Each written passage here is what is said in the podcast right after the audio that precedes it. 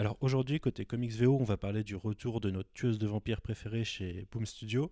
On va parler de The Magic Order chez Image Comics, premier comics produit par Netflix. On va parler de Captain Marvel, encore une fois, de Young Justice chez DC Comics et de Spider-Geddon chez Marvel. À chaque génération, il y a une élue. Seule, elle devra affronter les vampires, les démons et les forces de l'ombre. Elle s'appelle Buffy. Alors pour ceux qui avaient abandonné Buffy Summers il y a une bonne douzaine d'années euh, quand la série s'est arrêtée, ça doit même faire plus loin que ça, ça doit faire presque 16 ans. Euh, sachez que ces aventures avaient continué derrière, chapeautées par Joss Whedon chez Dark Horse euh, en comics, avec une saison 8, puis une saison 9, une saison 10, une saison 12. et c'est arrêté en, je crois, juin l'année dernière.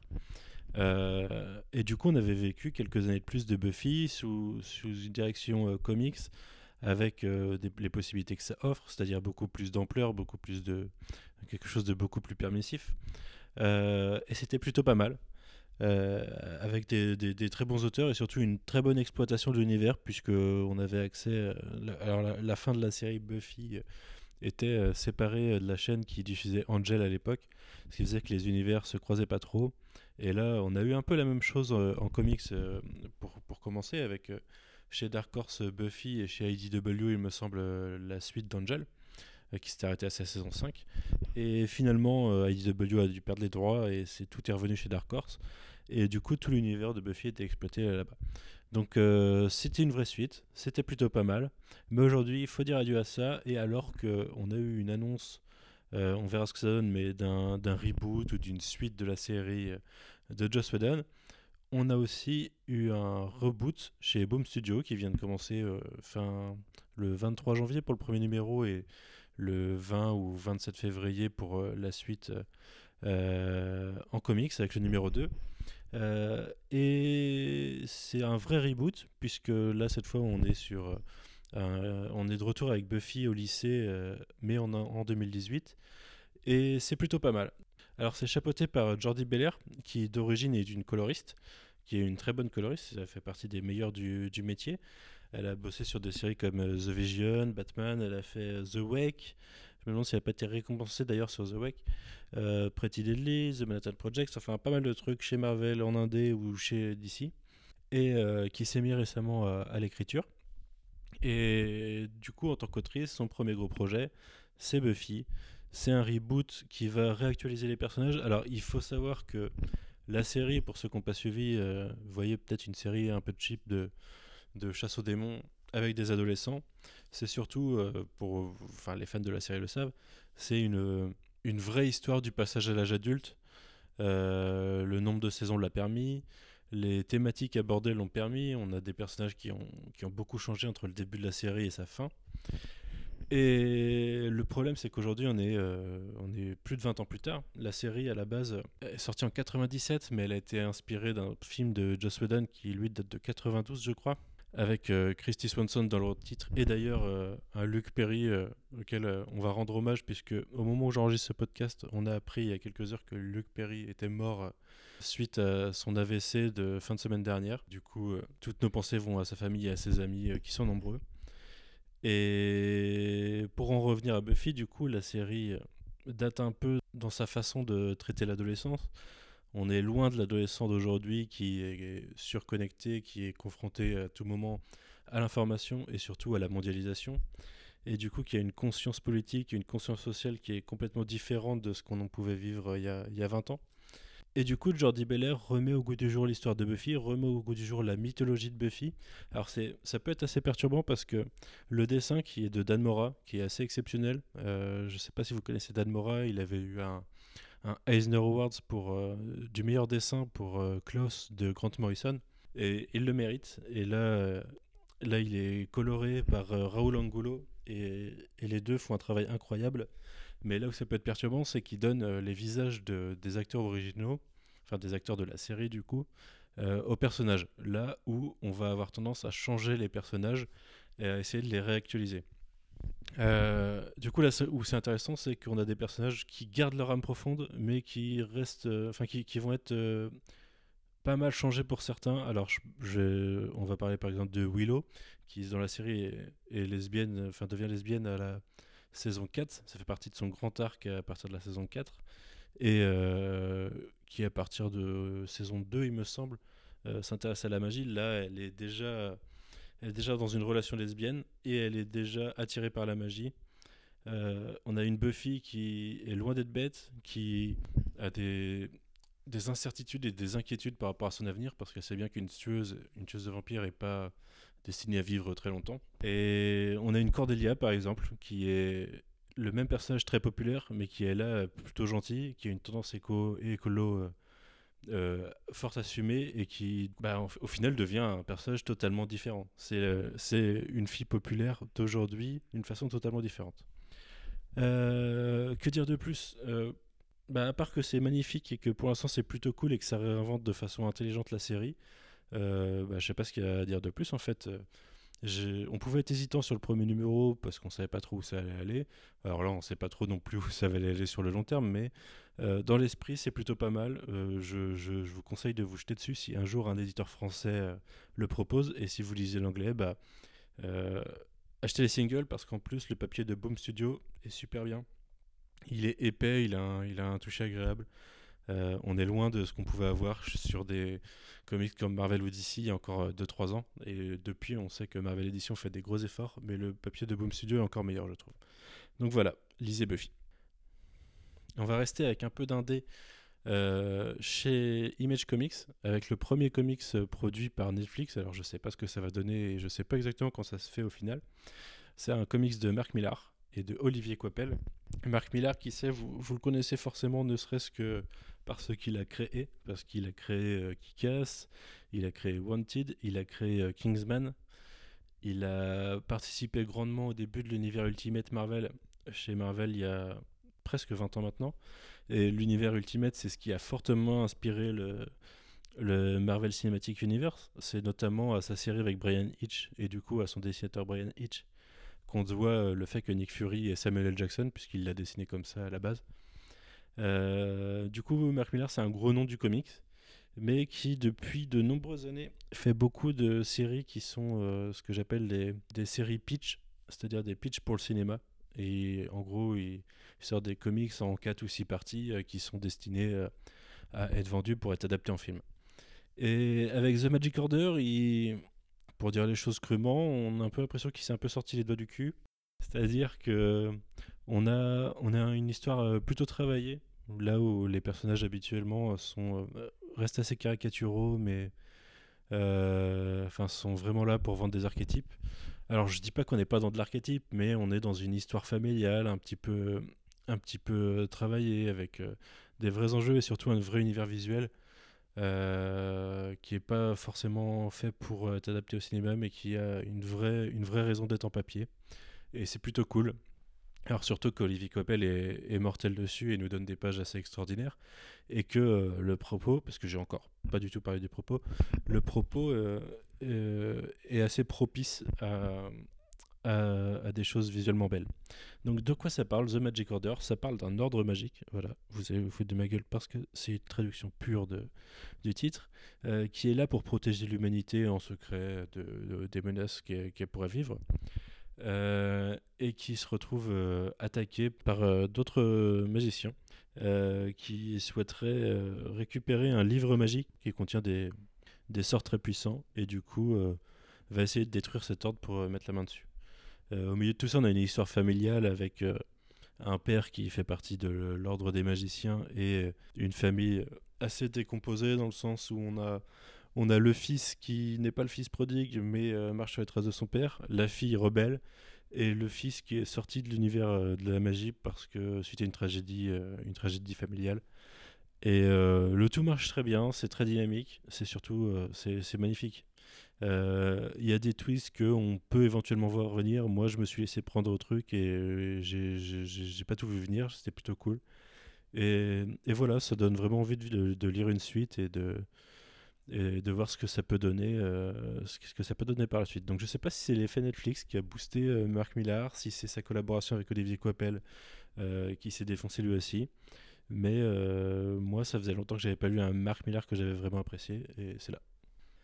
On va revenir chez Marvel brièvement avec enfin pas brièvement parce qu'on va en parler deux fois dans ce, numéro, mais avec Captain Marvel, je vous avais dit qu'on reparlerait très vite de Kill Thompson, et c'est maintenant, puisque Captain Marvel, euh, nouveau relaunch de la série, qui a eu pas mal de relaunch en quelques années, mais le personnage est mis en avant, enfin fortement en avant, depuis une bonne dizaine d'années, et c'est pas, c'est, pas une mauvaise chose, et du coup a vécu beaucoup de relaunch. Euh, et du coup, je, vous ai dit que je reparlerai de Kelly Thompson, qui euh, écrit Captain Marvel depuis janvier aussi, je crois, euh, dans un arc qui, de façon assez opportune, fait suite à alors ce dont je vous avais parlé la dernière fois, La vie de Captain Marvel, qui vient de sortir en VF, hein, qui est sorti fin début février peut-être en VF, et qui voyait Carol Danvers faire une pause super-héroïque pour réintégrer sa famille pendant quelques mois. Ici, Kelly Thompson profite de ça pour justifier de réintroduire à la fois euh, de façon méta Captain Marvel au lecteur, mais aussi euh, dans l'histoire Captain Marvel euh, au public qui n'a pas vu son héroïne pendant plusieurs mois. Et du coup, d'un point de vue relations publiques, d'un point de vue... oui, ben non, relations publiques, elle a besoin d'expliquer tout ça et de, de, de, revenir sur le devant de la scène. Et du coup, Tony Stark va l'inciter à faire une interview, euh, on va la voir euh, essayer de prendre une nouvelle euh, héroïne sous son aile en la personne de Hazmat, qui est une, un personnage qui existe depuis longtemps, hein, qui avait fait partie de, de l'Avengers Academy, il me semble. qui est un personnage radioactif, donc qui peut créer des tragédies si elle se contrôle pas.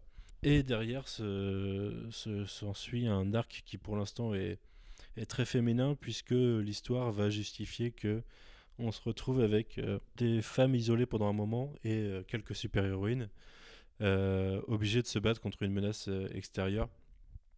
Et pour l'instant, bah, on n'a que deux numéros, mais ça marche très bien. Kate Thompson est toujours très forte pour placer ses situations assez rapidement, pour ses dialogues qui peuvent être assez acerbes, et, pour la dynamique de la série. Donc ça, alterne bon dialogue, action, euh, de la touche personnelle. Euh, tout, tout, se marie très bien. C'est dessiné par Carmen Carnero, qui avait pris la relève de Marboud Azrar euh, en milieu de X-Men Red, il me semble. Donc X-Men Red, je suis pas sûr que ça ait été publié encore en VF, mais c'est une série en 12 numéros qui, qui, a couru sur 2018 globalement. donc voilà. Une plutôt bonne série pour l'instant. N'hésitez pas à vous jeter dessus en VF, c'est pareil. Bon, est-ce qu'on reste chez Marvel ou est-ce qu'on va chez DC Allez, on fait un petit saut chez DC. On va parler de Young Justice, euh, de Brian Bendis et Patrick Gleason, euh, qui est le premier numéro du label Wonder Comics. Alors, Wonder Comics, qu'est-ce que c'est? C'est un label lancé euh, avec Brian Bendis quand il, je pense que je suis pas sûr, mais je pense que c'était une des conditions quand il est arrivé chez DC il y a un an maintenant. qui va apporter un vent de fraîcheur à l'univers, essayer de réhabiliter des, des, anciennes équipes ou anciens personnages qui ont un peu disparu quand les New 52 sont arrivés. Donc là, on a une équipe de Young Justice qui est une équipe euh, qu'on n'avait pas vue depuis un bon moment et euh, qui, qui, va se réunir de façon assez propice dans les deux premiers numéros euh, de la série. Alors, je, je, je, me suis un peu coupé de l'univers des news depuis un moment pour éviter de gâcher certains, certaines choses ou autres. Mais du coup, j'ai toujours un doute sur euh, est-ce que c'est l'univers d'ici normal, est-ce que c'est un univers parallèle à assumer? Je ne sais pas trop, ça, ça, reste assez flou sur le sujet. Et en plus, euh, bon, l'univers des comics permet de, de, jouer un peu avec ça. On, on, peut dire qu'on s'en fout, hein, honnêtement. Euh, la seule chose qu'il faut savoir, c'est que c'est plutôt pas mal et qu'on a des personnages comme, comme Wonder Girl qui était un peu maltraité ces dernières années. On a Connor Kent qui revient alors qu'on ne l'avait pas vu depuis un moment. Euh, c'est une version de Superboy du coup. Euh, des choses comme ça. Et alors pour l'instant, on a deux numéros. C'est très beau, c'est très dynamique. Les personnages sont très cool. Par contre, au niveau de l'histoire, bah, on a une menace du Gem World qui est un peu générique pour l'instant, euh, qui est là pour introduire Améthyste. Mais derrière, on ne sait pas trop où ça va aller, on ne sait pas trop si c'est utile, si ce n'est pour nous introduire l'équipe. Et du coup, c'est sympa, mais à voir où ça va aller dans le temps. Pour l'instant, le, label Wonder Comics, euh, c'est plutôt pas mal. Mais Est-ce que c'est un effet d'esbrouf? Est-ce que ça va tenir? Je sais pas. Donc on va dire à suivre. Et du coup, on finit avec un, Marvel comme on les aime ou, ou pas. ça dépend de ce qu'on cherche. parce que je vous parlais de Spider-Geddon. Alors, Spider-Geddon, ça vient de commencer en VF, il me semble. on doit avoir eu les premiers numéros de Edge of Spider-Geddon. Et ça a été annoncé pour une sortie au printemps ou début d'été, au printemps, je crois. C'est en mai ou en juin que ça va sortir en, en format souple sinon. Et en VO, ça finit, ça finit euh, fin. Non, début 2018. Euh, donc Spider-Geddon, qu'est-ce que c'est? C'est une suite à Spider-Verse de 2014, qui était un super event euh, interdimensionnel de, de totem araignée, donc de Spider-Man et compagnie, et Spider-Woman, dans lesquels les Spider-Man étaient chassés par les Inheritors, alors je sais pas comment ça s'appelle en... Les héritiers peut-être en français. Et du coup, c'était des êtres surpuissants euh, qui les mangeaient, tout simplement. Et voilà, donc c'était surtout la, Alors, ce Spider-Verse, c'est l'inspiration du coup de Spider-Man Into the Spider-Verse qui est sorti fin d'année. Et c'était surtout euh, l'occasion de voir, introduire et voir plein de, versions de, de Spider-Man et de Spider-Woman. Et c'était plutôt cool dans l'ensemble pour ça. C'était cool dans les tie c'était cool parce que ça introduit Spider-Gwen par exemple. Euh, qu'on a vu plein de, Spider-Man travailler ensemble, euh, que des équipes en sont nées, des choses comme ça. Euh, au niveau de la menace, et ça sera la même critique pour Spider-Geddon, la menace est surpuissante et du coup, on perd un peu l'intérêt du combat en, soi. L'idée, c'est comment, comment désactiver la menace, comment la mettre de côté, mais venir à bout de la menace, c'est pas tellement faisable. Euh, vous verrez qu'il y a un petit trick dans Spider-Geddon qui est assez marrant et on verra ce que ça donne dans l'avenir. Mais euh, sinon, là, j'ai trouvé qu'il y avait moins d'intérêt que sur euh, Spider-Verse. ça introduit moins de persos, moins intéressant. Ça vit toujours quasiment que par ses tie sauf que là, on a des personnages qui sont moins marquants que ce qui avait pu être introduit par Spider-Verse. c'est relativement moyen.